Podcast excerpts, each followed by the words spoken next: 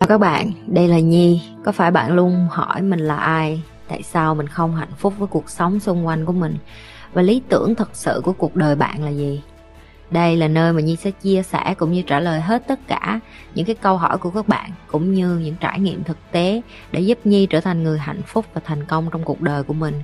Cũng như những cái trải nghiệm để giúp Nhi trở thành một life coach thành công, giúp những người trên thế giới và bây giờ Nhi đem nó về Việt Nam cho các bạn. Nếu các bạn đã sẵn sàng, hãy bắt đầu cùng Nhi với postcard ngày hôm nay. Bao nhiêu người hạ bệ bản thân họ để họ không có dám sống họ không có dám tự tin bước ra đời họ không có dám tìm cái tiếng nói của họ không có dám tìm chỗ đứng của họ. Bao nhiêu người phụ nữ ở trong mối quan hệ độc hại họ đang sống trong một cái cảnh ngục tù vô hình.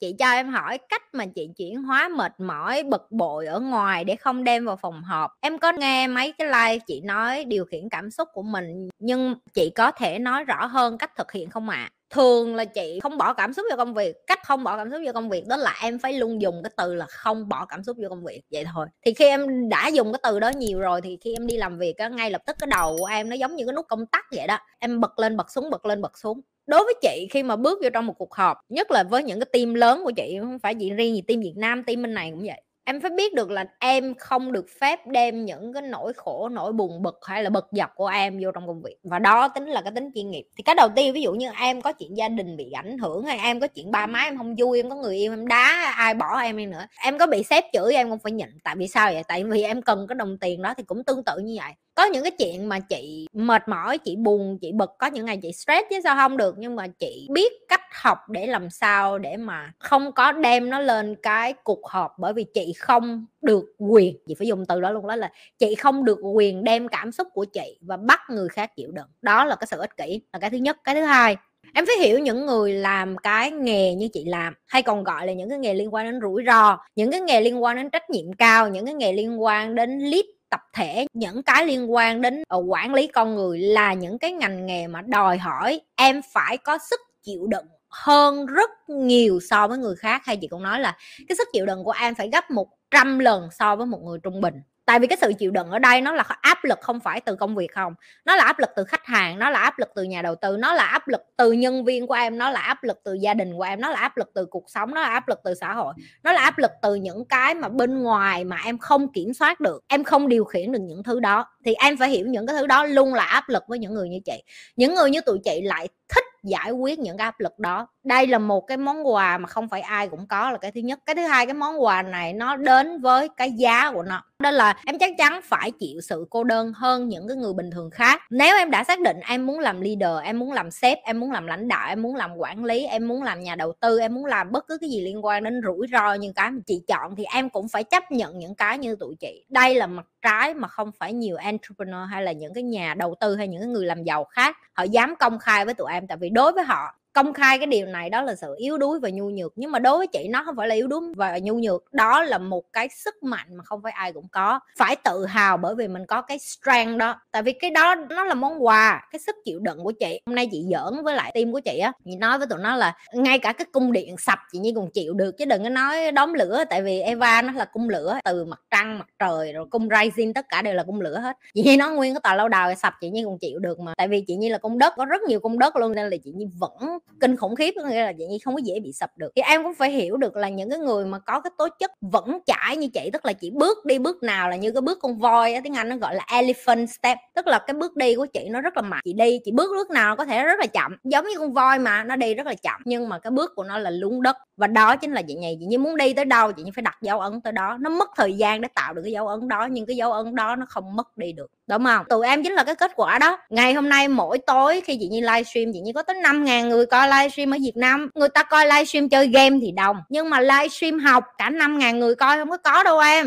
Không có có đâu. Kênh nào livestream năm sáu ngàn người coi mỗi tối mà về kiến thức học đâu. Tức là sao? Là chị đã tạo được cái dấu chân, con voi của chị rồi đó. Chị đi đến đâu, chị để được cái dấu ấn cho người ta cảm thấy là, ô, mình muốn tiếp tục học của chị này mỗi tối, tại vì mình cảm thấy kiến thức của chị này mình cần thiết trong cuộc sống của mình chẳng hạn. Có rất nhiều bạn đến và gửi cho chị Nhi thư rất là dài và cảm ơn chị và biết ơn chị về những cái điều đó. Đó là những cái động lực để cho chị cũng không có đem gì về, với lại do chị cũng không phải là người thích để bụng nữa, chị có cái gì chị nói cái đó à. Và thường công việc là cái mà chị không có coi nó là công việc, chị rất thích cái điều chị đang làm. Chị thiệt với tụi em luôn á, tụi em có thể nghĩ là nhiều đứa trong tim chị Nhi nó nói chị Nhi nghỉ ngơi đêm, thấy chị Nhi làm hoài, em thấy chị Nhi từ hồi 5 giờ sáng ở Singapore. Cho đến giờ chị Nhi chưa nghỉ ngơi. Tụi em muốn nghe lịch của chị Nhi ngày hôm nay không? 5 giờ sáng chị Nhi dậy tập thể dục với 99 ngày. Tập thể dục với 99 ngày tới 7 giờ chị Nhi ăn sáng với Eva, chị Nhi uống cà phê của chị Nhi chị Nhi ngồi dành thời gian với Eva một chút. Xong chị Nhi đưa Eva đi học, xong rồi chị Nhi đi qua bên một cái công trường của chị Nhi để ký hợp đồng bàn giao nhà xong cái công trường ở bên đó chị Nhi đi về nhà và chị Nhi phỏng vấn hai người liên tục một cái ông tỷ phú lúc nãy chị Nhi nói với em và người thứ hai để làm cho video Miss Nhì xong rồi chị Nhi ăn cơm tối với Eva giỡn với nó chơi với nó một chút xong chị Nhi lại lên livestream với em xong cái này chị Nhi vẫn còn công việc chị Nhi phải làm trước khi chị Nhi đi ngủ tức là ngày nào của chị Nhi nó rất là dài chị Nhi làm rất là nhiều việc tụi em không có thấy và chị Nhi không có cảm thấy chị Nhi đang làm việc chị Nhi cảm thấy chị Nhi đang được sống, chị Nhi rất enjoy cái cảm giác chị Nhi được làm này. Tại vì em phải biết người người ta hay nói cái câu mà đi cứu được một mạng người hơn xây bảy tòa tháp mà. Đối với tụi em tụi em thấy chị Nhi dùng từ hơi nặng rồi chị Nhi đi cứu người, cứu cái gì? Chị cứu rất nhiều người rồi đó em em không biết là chị cứu bao nhiêu người khỏi trầm cảm, chị giải quyết được bao nhiêu người, hạ bệ bản thân họ để họ không có dám sống, họ không có dám tự tin bước ra đời, họ không có dám tìm cái tiếng nói của họ, không có dám tìm chỗ đứng của họ. Bao nhiêu người phụ nữ ở trong mối quan hệ độc hại, họ đang sống trong một cái cảnh ngục tù vô hình mà họ không nhìn thấy, đó chính là cái nội tâm của họ đang bị tổn thương. Chị cứu được rất nhiều người, em nói gì vậy? Nhưng mà chị có cần tính toán cái chuyện đó không? Câu trả lời của chị là không, chị không cần. Chị chỉ biết đây là cái điều chị làm bởi vì chị cần phải làm và chị tiếp tục làm và chị muốn sống nó trọn mỗi ngày có ý nghĩa như vậy, nên chị tiếp tục làm. Vậy thôi. Cho nên là em hỏi chị đem buồn bực vô người khác để làm gì? Nhiều người còn khổ hơn chị mà đem làm cái gì em? Đem làm cái gì? Ngày có 24 tiếng à bây giờ tao nói mày 24 tiếng nữa mày chết. Tao nghĩ mày cũng không có buồn bực đâu. Buồn gì ai? 24 tiếng còn lại, em muốn dành thời gian làm gì? 24 còn lại em sẽ làm. Thôi tất cả mọi thứ để cho em được vui. Chứ em quan tâm đến người khác nữa. Chẳng hạn như là đi vô đây để nghe video chị Nhi để cười ỉa nè. Nãy giờ tụi nó ngồi cười banh xác tụi mày mê tao kể chuyện lắm. Hiểu chưa? Đúng không? Tao biết mà, mê kể chuyện lắm. Vậy thôi nghe em, đừng có để bụng cho em ơi, kệ người ta, đừng có đem vô phòng họp này, cái cái nọ, không cần không cần thiết. Nha. Sự khác nhau giữa nhận thức và ý thức là như thế nào vậy chị? Ừ. nó không có khác nhau, nhưng em phải cần có sự nhận thức trước thì em mới có ý thức, ok? Tại sao chị nhi nói như vậy? Ví dụ chị cho em một cái ví dụ. Hồi xưa khi chị nhi chưa có biết tiếng anh chị nhi nhận thức được là ở Việt Nam chị Nhi biết chị Nhi giỏi hơn những cái bạn nữ khác. Chị Nhi thông minh hơn chị Nhi làm như kiếm tiền chị Nhi làm sếp rất là lớn ở, ở cái tuổi còn rất là sớm. Thì đó gọi là gì? Nhận thức. Nhận thức là so sánh mình với một người khác. Và bởi vì như vậy nên mình ý thức được khi ra ngoài đường á mình không có coi trọng cho lắm những cái người nước ngoài. Tại vì mình đâu biết tiếng anh mình đâu biết tiếng của nó đâu. Thì cái ý thức của mình nó kém ở cái chỗ là mình kiêu ngạo mình nói tụi bay biết cái đất gì Việt Nam tụi bay nghĩ khi nhận thức của em kém nó dẫn đến ý thức của em kém. Em ra, ra đường em em coi thường mấy thằng tây em nói mấy thằng tây là ơ mày không biết gì Việt Nam Việt Nam ăn cái chiến tranh, ăn đạn khổ tao, cuộc đời của tao, tụi bay cả đời tụi bay cũng không bao giờ được như tao. Đó là cái nhận thức của chị trước khi chị biết tiếng Anh rồi, nhận thức của chị thay đổi khi chị đi nước ngoài. Và khi đó chị mới nhận thức được là khi mình biết tiếng, mình phải ngồi xuống và mình lắng nghe, mình tôn trọng những cái văn hóa của những đất nước khác, mình phải biết tại sao họ ăn món đó, mình phải biết tại sao họ có niềm tin đó, mình phải biết tại sao họ suy nghĩ như vậy, mình phải biết tại sao đất nước của họ phát triển như vậy. Và tại sao Ấn Độ phát triển như vậy, Malaysia phát triển như vậy, Trung Quốc phát triển như vậy, Mỹ phát triển như vậy, Nga phát triển như vậy,